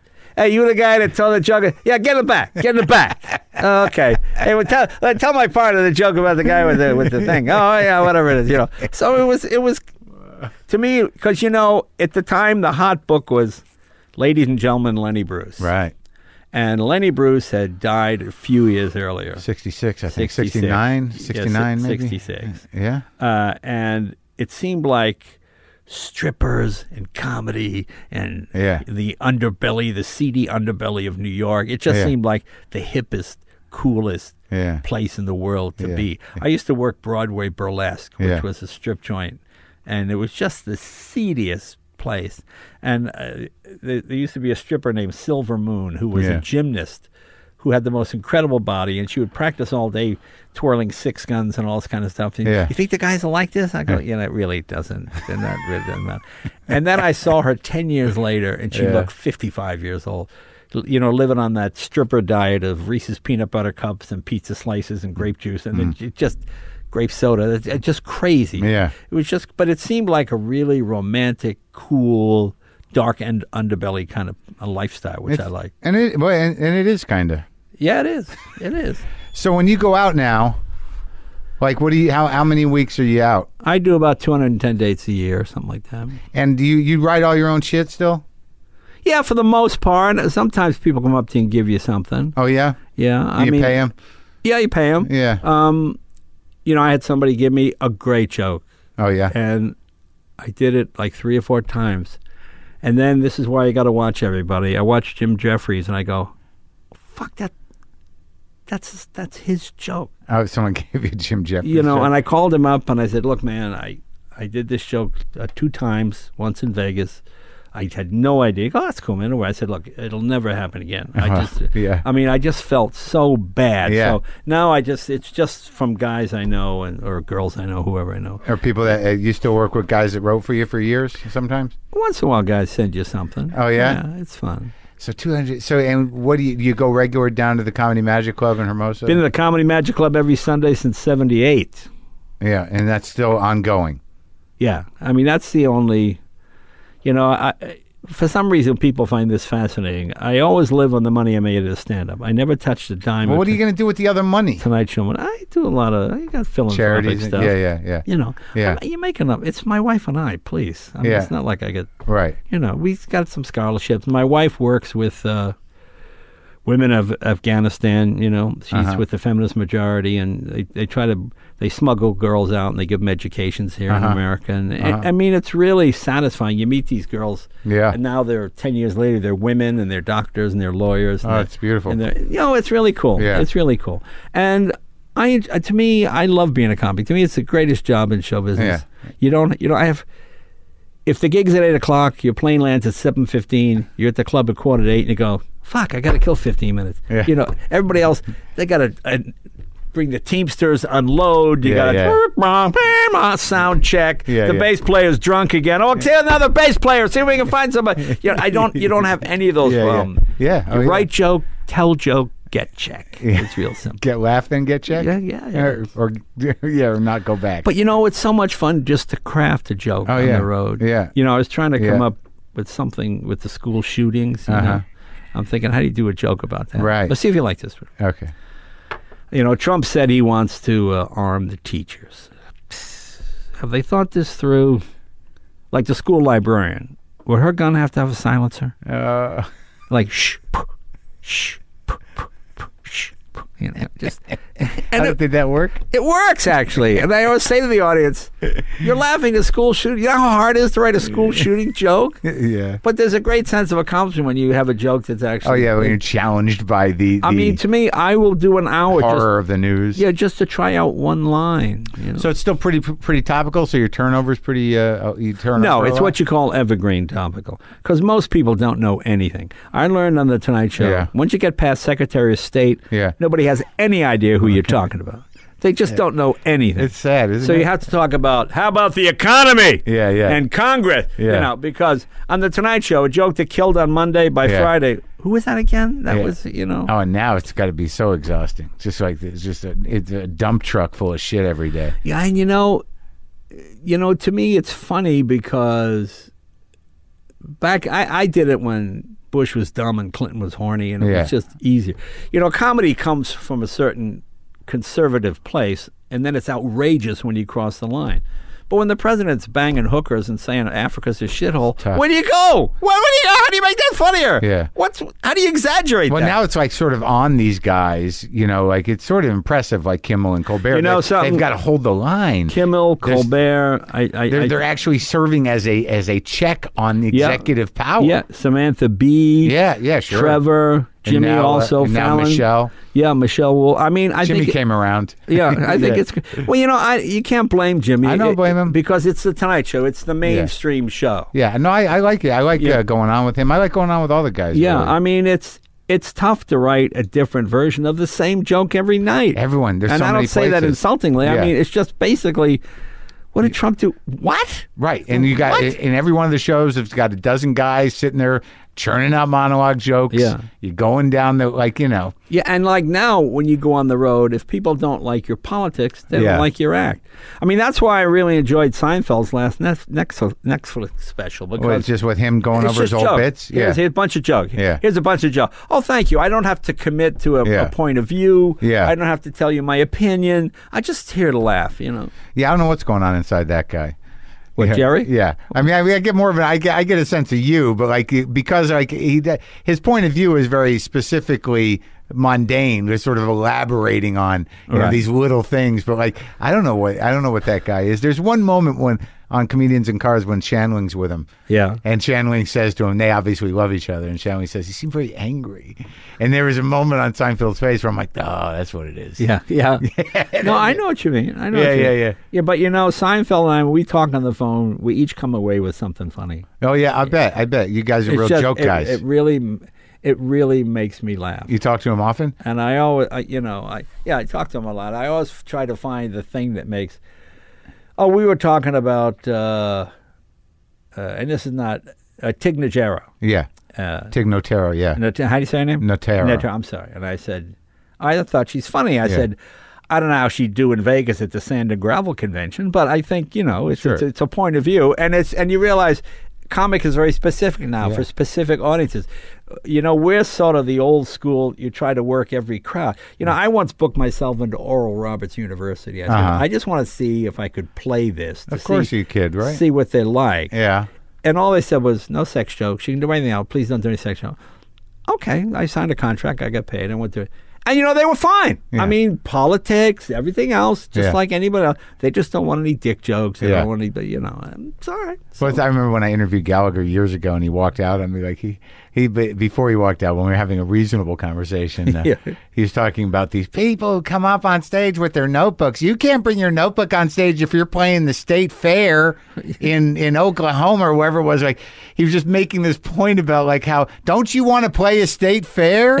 and then you have that moment where you're like, no, I. I don't want to. I don't want to play safe. I really. I don't need I to. know. I. Ga- Gallagher, you know, Gallagher ran for governor. Yeah. Here. Yeah. And Uh-huh. when, when that whole thing was going on, remember there, there was some stripper running when Schwarzenegger was. Oh, yeah, and yeah. So we had all 50 candidates on. Yeah. The stripper. So, and Gallagher, who is a. And Gallagher comes up and he goes, You know, you got to put me on and talk. I can't because it's equal time. Yeah. You're, Oh, and he was so mad at me. He goes, Yeah. "No, you, but no, I can't because legally, if I give you five minutes, I have the." So we have all fifty. of you- We had all fifty candidates in the audience, all answering the question at the same time, all just talking. All right, it's you a know. bit. Yeah, yeah, it's Yeah. a bit. And Gallagher, if you- no, let me talk. No, and he, I said, I can't. Don't you understand? Uh, and he hasn't spoken to me since. Do you walk out? Yeah, yeah boy. I I mean, your life is like a lot. I bet that's a real hit to take. Gallagher, not going to Well- talk to you anymore. Well, uh, but you know, some good comic back Yeah. in the day, Was he really good. Yeah, he he had. before the props? It was always props. There always props, but he always had funny stuff. Uh-huh. I mean, it was. Yeah. You know that everybody has that flash of brilliance. I don't know, and things happen along the way. Sometimes it's drugs, sometimes it's relationships, sometimes it's you're too straight, you're too gay, you're too screwed up, you're too. But that initial, you know, that's what I like when I watch Michelle Wolf Yeah. now. I I'm seeing the, prime. I'm Yeah. seeing her really burning white hot. Yeah. and she has such fun doing it. I love watching a comedian who enjoys performing because she's she's got that big smile and and Nixon so and so's an asshole, Yeah. you know, and and she's she's laughing at her own joke and eh, but in a good way. Yeah. And, and I, I I I love to watch the joy of comics performing. I hate when people, oh man, this sucks. Well, that was the great thing about being at the store. It's like on any given night, you could just sit there, you know, and watch people when I- you worked there. I remember Newhart came in one night to see. I'm not going to say who it was. Who there was a comedian who was a hot comedian. yeah. Newhart's sitting there, and they go, "Please welcome Town." The guy comes up, "How you doing? Hey, where you from? Denver. Fuck Denver. Huge laugh." And Bob goes, "I don't, I don't get it. I don't get it."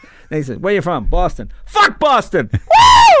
Woo, woo!" Bob Yeah. goes, "I don't get it. What am I? What, why? Why is this a joke?" I mean, it just really made me. He was one of Bob Newhart. Nobody He's so funny. good. He's so great. You know what it is? It, he's like Letterman. He has Yeah. that word. Yeah. He had. He has a bit. It's so subtle. Yeah.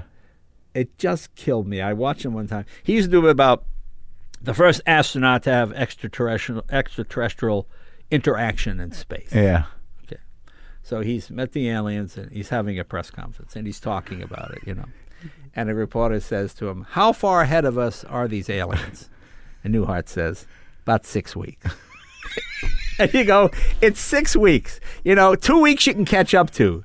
Six months is too far away. But six weeks is just enough that we'll never catch them. They'll always be just six weeks and and you know something and it was such a subtle Bob Newhart, just a throwaway line. Yeah. Just it was as light as a feather, and it stayed in the air. Yeah. And, you know, and it to me, I love watching when comics can do that.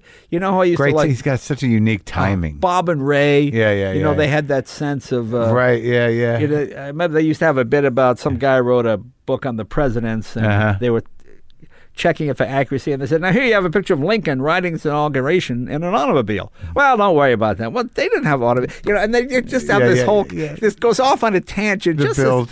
you know, I always like the disappearing dime trick more than the huge illusion. Sure. Because the disappearing dime trick, it's right in front of you, and he's using his hands. You know? Yeah. And when people can use words that way, like it's like like Newhart, just just talking, you know, Yeah. no funny costume, no funny face, Yeah. just just throw the word out there. You He's know, a, yeah, he- and he's a great reactor, and he Great can react to himself. Oh, like that weird beat that he takes. Is yeah, like- yeah, really funny. it really is, funny. man. All right, buddy. Well, that was great. I think that we had a good talk. That good for you? Yeah, you- was it good for you? You feel better? Yeah, yeah, yeah. it's good. I, I, I always like you, Jay. I know. Oh, I, thought- I always liked you. I thought you were funny. Uh, do you now? Did you ever like? Do, did you ever resolve anything with Conan, or is that just shit? No, I have no. You Yeah. know something? I don't know. Yeah. To me, this is business. Right. Um, do you really get screwed by another performer? I mean, was I supposed to quit? Yeah. You know, one day I was in traffic, and I pull away, and this guy goes beep. So he pulls up next to me, and I go, "I'm sorry, man. I didn't mean to cut you off. I I looked in my rearview mirror. I didn't see you. You didn't cut me off. What's the problem? You stole Conan's dream, man." And he starts screaming at me, and I go, "What? What, what are you?" I said, "You want to pull over and talk about?" This? No, I don't, man. But you stole Conan's dream, and he's just screaming. I go, "Oh, "Okay, you want to you want to pull over, have a cup of coffee, and we talk?" No, no, I'm not talking to you. And he took off. I went, "Uh, "All right, I, I don't know, I don't know, I don't know what that was." And to me, it's a business Yeah. decision. You know, Yeah. I mean, you know, when they had the strike at the comedy store, there was a group of people that wanted all comics to get paid the same Yeah. on gigs, no matter what your talent. Well, it doesn't work that way. Right. It's a competitive society. The guy hits the most home runs, gets the biggest contract. I mean, what are you doing? What'd you do on the strike? Were you on either side, or were you? No, I was I was with the comics. I- Yeah. I, I, I don't want to say it was. I mean, I remember asking. I think twenty five dollars seemed fair, Yeah. and For as opposed to not getting paid at Uh, not all. getting paid at all. Just twenty five dollars Yeah, yeah, is sad. yeah. And Mitzi was so opposed. This was such a huge insult, and I think she was insulted. And it wasn't about the money. It was about the fact that this is a a school where you learn. Right. But she Someone's was making, making, money. Yeah. I mean, you had the comedy store, this comedy store south, the comedy store west and Westwood, the comedy. There were comedy stores all over the place, and, and they were doing huge business. And they were the talk of, you know, Johnny Carson. My next act comes from the comedy store right here down in Los Angeles. You know, Yeah. it was the perfect name, comedy store. Go there, Yeah. buy comedy. Buses would pull up. I mean, making millions of dollars, and it didn't seem that outrageous to get twenty-five dollars, but the door was so slammed in our face that really, what, you know, yeah. It seemed weird. yeah, and and it, it was weird, and I always, because I always liked Mitzi, she was always good to me, but Yeah. she just couldn't let her comics go off. You know, the old "if you love it, set it free." Yeah, you know yeah. that silly thing. Or just work down the street for fuck's sake. You yeah, know what I mean? exactly, exactly. Yeah, it's on fire again, dude. It's like crazy. Like it's crazy busy there. Good, good. You should go over there, do a set, see what happens. Yeah, it'd be fun to do a set. I've worked the Laugh Factory a couple of times. I like Yeah. that. That's true. And Where'd you work? You worked all the rooms at the store, main room. I worked all the rooms. Yeah, it was fun. Yeah. You Yeah. don't, do you ever miss those times? I miss the camaraderie. That's what I think that TV show doesn't capture. It doesn't capture the real fun of it. And you know, the funniest thing about the TV show, there's nothing harder than writing a joke. Yeah. You can write all the dramatic scenes you want, and to me, that show should be filled with jokes. Right. Just constantly. Great and jokes. You know, the great thing about the old Dick Van Dyke show was they could do the bad jokes in the writer's room. Yeah. And then, how about this? You know, Yeah, yeah. and it wasn't, and you knew it wasn't funny, but it was funny that they threw it out. You Right. know, Yeah, yeah, yeah. and that's what that show should have. Just the bad jokes as, as well. You know, Right. But the good joke should be the actual show show. Right. Exactly. Yeah, exactly. yeah, yeah. I don't know. Like you know, like I, I have a weird history with that place, and it doesn't go back that far. But I, sort- it's the only place in town I'll work because I love it. You know, and I and and now it's like it's since we all got sort of behind it on social media. She, you know, and the and you know they put some money into security and new bathrooms, and like you know, it's a real well managed joint now. Oh, it's good, good. great. You know, a lot of people are coming out that weren't there before that never really worked there. I think Jerry did the first set he'd ever done, maybe done one other one there. Mitzi didn't like Jerry. Yeah. She I wonder why is that get- is. I think He was seen as an improv act. He was Oh. an improv comic. You, think know, that was I it? think that might have been it. Plus, Jerry has always been his own man. Yeah. And does his own way. And Yeah. if Mitzi ever said, Jerry, I think you should do it this way. No. you know, Jerry's not a guy that's going to go, Right. oh, okay, let me think about it. And then, you know, me, I would go, oh, well, thank you. That's a good suggestion. Fuck that, you know. And then I would just do what I, Right. but, you know, Jerry just kind no, I, that's not going to happen. Right, Yeah. right, right. And I think she, she resented the fact that he was a, f- see, he came out a fully formed comic. yeah. So she couldn't mold him in any sense. Yeah. You know, most of the other comics are just, well, what's this? Lost people. Lost souls. Yeah, lost Yeah. souls. Yeah, yeah. souls. That's why I, I like them all. You know, even the comics that I supposedly don't like me, I, I still like them because they're the only other people that have this. You, you have a shared experience. Yeah. It's like guys you're in battle together or something. You're in Yeah, war together. sure. You know what it's like. You got shot at. Who are your friends? Do you hang out with people? Like comics or I mostly? Jerry. Yeah. Uh, Brogan and I work together all the time. Oh, yeah, always Jimmy. at Comedy Magic. Uh, uh, Billy Gardell. I, like. Oh, yeah, I work yeah. with a Nice lot of. guy, love- yeah. yeah, great guy. Really funny guy. Yeah, yeah, yeah, Just. I like meeting new comics. It's just it's just funny to me. I see a lot of guys that are really really good. Man, Yeah. and it's fun to see female comics now. I mean, I think it's. I don't know if it's totally equal, but it seems really damn close at this point. Yeah, a lot of people coming in. There's a lot of. It just seems like a lot of people are getting into it. You know. Ellen DeGeneres was the first one for me that she didn't do a male or female act. She was just a comedian. I hate comedian. I Yeah. hate that name. You're a comedian. a comic, okay? yeah. I mean, I Ellen has bits I wish I had and I'd love to do. Yeah. And maybe she thinks that I have something she'd like. But you could do that. It's not gender. Specific. It's not Right. the old toady feel. Sure. You like this dress? You know Yeah, that yeah, kind of. You know. yeah. Show business. Good seeing you, Jay. you too. Thanks, man. Thanks.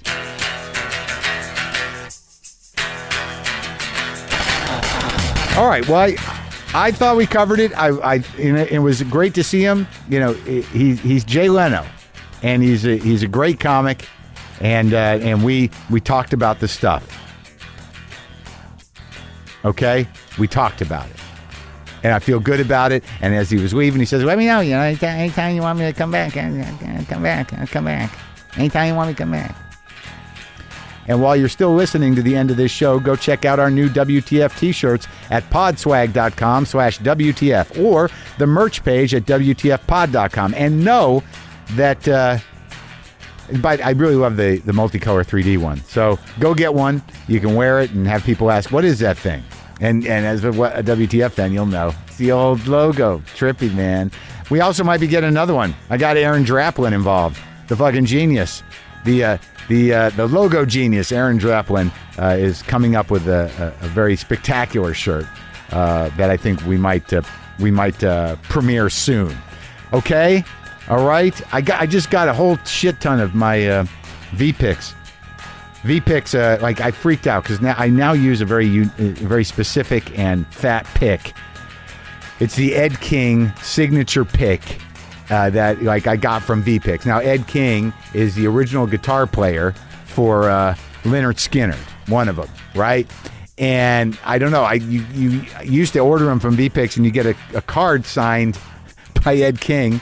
And and these picks, apparently he used to play with a shell, so they fashioned this like it's got to be a millimeter thick at least, or a millimeter and a half thick with this sort of sanded edge to it, a giant triangular pick. And I started playing with them. They're hard as fuck and I can't not have them now. And I just got a bag of them from Vinny over at V-Picks because uh, they they said they were sold out on the site, so I had to email directly, and he got hold of me, and you know it. He made it happen, man. So I, I just got to give him some props for that. If you want to check out, if you're a guitar player, you can go to v-picks.com, and uh, they got a lot of a lot of weird picks. But I used the red, transparent Ed King signature pick with the sanded edges, and I'm going to play some guitar right now because that's what I do now.